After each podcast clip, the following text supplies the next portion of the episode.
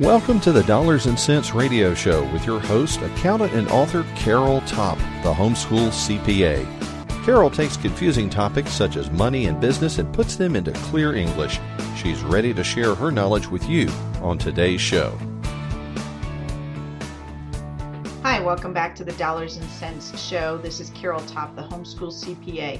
In this podcast, I'm going to air a clip from a workshop I did at the Great Homeschool Conference in Cincinnati, Ohio in April of 2018. The workshop was called Homeschool Co ops How to Start Them, Run Them, and Not Burn Out. And in this workshop excerpt in particular, I will be talking about forming a nonprofit corporation for your homeschool co op. I'm going to talk about the benefits and why you, as leaders, especially, might want to think about nonprofit incorporation for your homeschool co op because of a wonderful benefit called limited liability.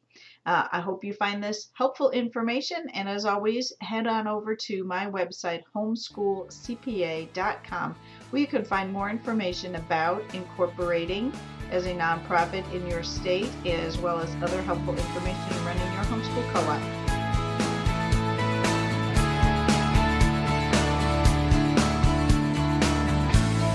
And at this point, after you've formed a group, figured out who you are, what your purpose is, at this point, you might want to think about, if you're a nonprofit, seeking nonprofit corporation status with your state.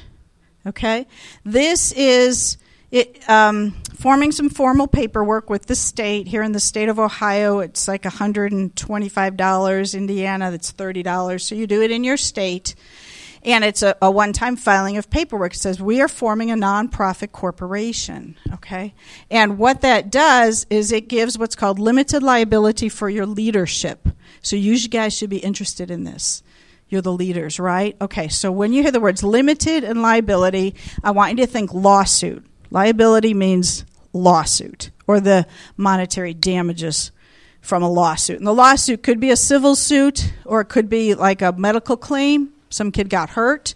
Could front, come from an insurance company could come from a member who, who knows? Fortunately there are not many lawsuits civil lawsuits filed against homeschool groups. I'm in contact with one of the hslda homeschool legal defense attorney lawyers a, a lot.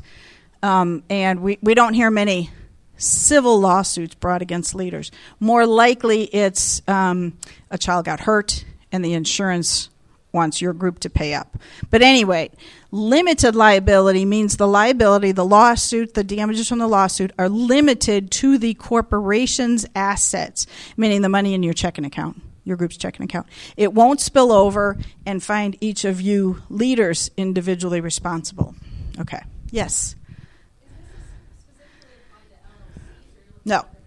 LLC is very similar Thank you, because it's limited liability company. But LLCs are, in the eyes of the IRS, non, excuse me, for-profit businesses, and it gives the same limited liability that nonprofit corporation status gives to nonprofits. Limited liability. Got it? So Carol Topp CPA, my business is an LLC in the state of Ohio. So if you sue me, you can only get the assets of my business, not my personal money if your organization does not have nonprofit corporation status in your state, and you can go to the Secretary of State in your state and look up your group, see if you have it or not. If you do not have it, then this lawyer, homeschool mom lawyer, told me then every single one of you leaders are individually and jointly liable. And all of the members are too if you really want to scare the bejeebers out of them. Again, what did I tell you about? There are not many civil lawsuits brought against homeschool groups, but do we really want to take that risk when filing some paperwork one time protects and limits the liability? Okay? There you go. It forms a separate legal entity called a nonprofit corporation. Okay? And you might want to think about doing this before you apply for tax exempt status with the IRS. Because if your group has been around for like 20 years and you've never done this and now you want to do it, the IRS says you just formed a new legal entity. It's like birthing a new baby. You got to go back to the IRS, get a new employee identification number, get tax exempt status all over again. Okay. Okay. That was a little bit to absorb. Anybody need me to repeat anything there? Yes. It's a very good question. I'm going to rephrase it for the recording. She said members have to sign what we would call a waiver of liability. They agree, hold no one in the group liable, not to sue us, yada, yada, yada. Is that good enough? You don't think you're a nonprofit corporation in your state. Is that good enough? It's, um, I, I have talked to, again, attorneys, HSLDA attorneys about this, and, and here's what they tell me. So I'll just repeat what they said. Okay. It's a very good thing to have that paper. It's more like a hurdle that a parent or, or somebody attempting to, a member would have to get over before they might sue you. In other words, you know, they signed that paper and now they're mad at you because you know you did something to upset their precious darling, okay? And and um, I'm being a little sarcastic. Sorry, kids are precious. I shouldn't say that, but you can understand. Um, they might not. He might not sue you because he remembers he signed that waiver. That's it's like a hurdle or a roadblock they have to get over. No, it is not the same as forming a new legal entity called a nonprofit corporation. No, that waiver does not limit the liability to the to the corporation. So you guys are what's called an unincorporated association. You're a group of parents.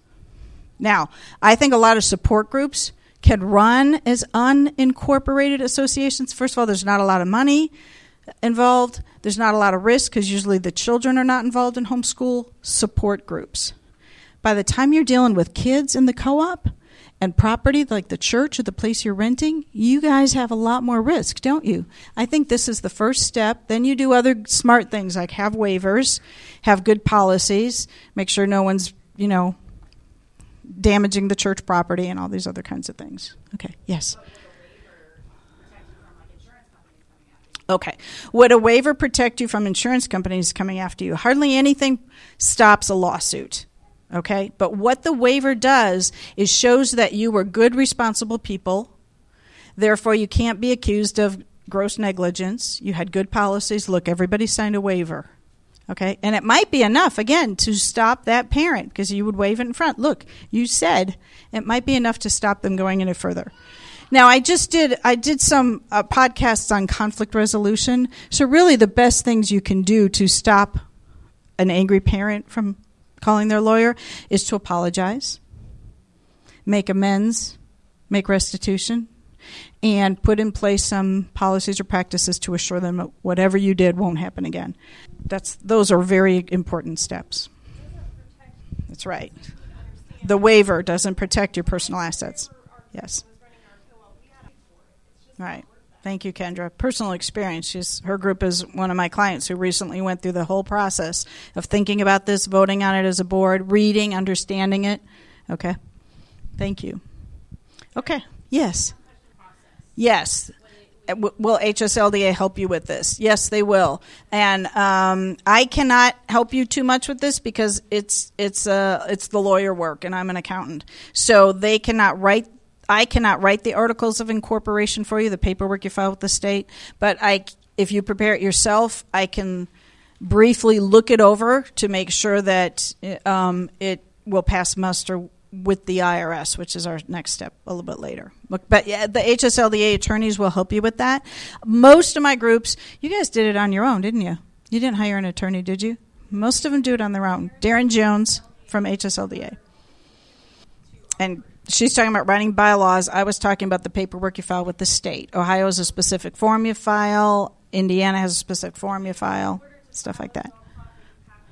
Have bylaws too. Yes.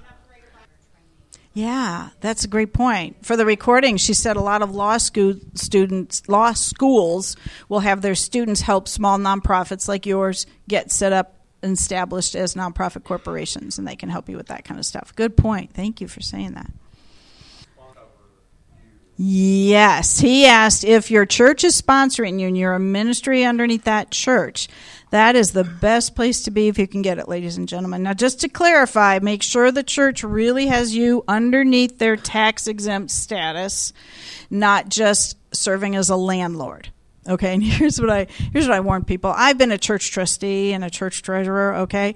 So a lot of times what happens is a homeschool leader will talk to the pastor, and pastors are wonderful, generous people, and they'll be like, Of course you're a ministry of our church. But meanwhile, he's not checking with the board of trustees who care about, well, who is this group and what are they doing? And and so you have to make sure the right people in the church are the people and I like you to get it in writing just to write up a nice little memorandum of understanding that we are ministry under you. We are covered under your tax exempt status. We can use your employer identification number to open a checking account.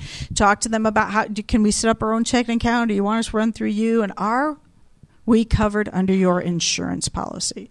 That's like as important as the money. So ask those couple questions, write it up in a little document, you sign it, hand it to the whoever the head honcho is, not just the pastor, but probably chair of the elders or chair of trustees. Just a, an understanding so we all agree here. Because again, God forbid something happened and one of the students well, one co-op we were in, we got kicked out because the boys did something to the bathroom, and I don't know what they did, but we got kicked out, right?